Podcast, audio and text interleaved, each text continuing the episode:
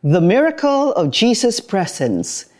Even though Jesus' disciples were fishermen, natakot pa rin sila. Sino ba naman ang hindi matatakot kung makakakita ka ng naglalakad sa ibabaw ng tubig? Madilim, malakas ang hangin, at malaki ang alon. This particular miracle story in the Bible remains unchallenged up to today. Si Jesus lang ang nakalakad sa tubig at hindi lumubog. Ang galing, di ba?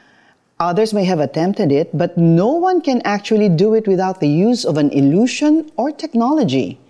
But why did Jesus do it? To prove that he is authentic, that his identity as a Son of God is true, that he is truly powerful. Imagine even the winds obeyed him. Kaya nga nang sumakay si Jesus sa bangka, ay agad tumigil ang hangin, and the disciples were amazed. They worshiped Jesus at nasabi nilang, tunay nga pong kayo ang anak ng Diyos. This means na si Jesus ay hindi lamang gumagawa ng himala, kung hindi siya mismo ang himala. His mere presence can cause miracles to happen.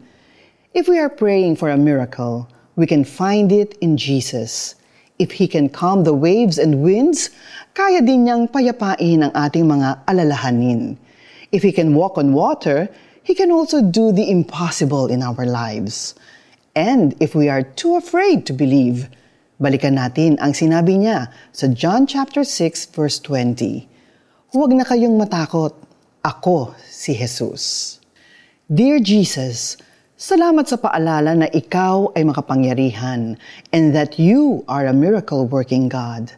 Help me to believe in your miracles and to trust in you. Tulungan mo po akong magkaroon ng lakas ng loob sa gitna ng mga nakakatakot at imposibleng sitwasyon sa buhay ko. I desire to be in your presence where there is peace and joy. May mga imposibleng sitwasyon ba sa buhay mo na you're asking God's miracle para ma-resolve? You know, you can write them down sa prayer list mo and ask your family and friends to pray with you. Trust God that He will make a way. Biglang lumakas ang hangin at lumaki ang alon. Nang makasagwan na sila ng may lima o anim na kilometro, nakita nila si Jesus na lumalakad sa ibabaw ng tubig, papalapit sa bangka. At sila'y natakot. Ngunit sinabi ni Jesus sa kanila, Huwag na kayong matakot. Ako si Jesus. John chapter 6 verses 18 to 20. This is Kata Inocencio. Just believe.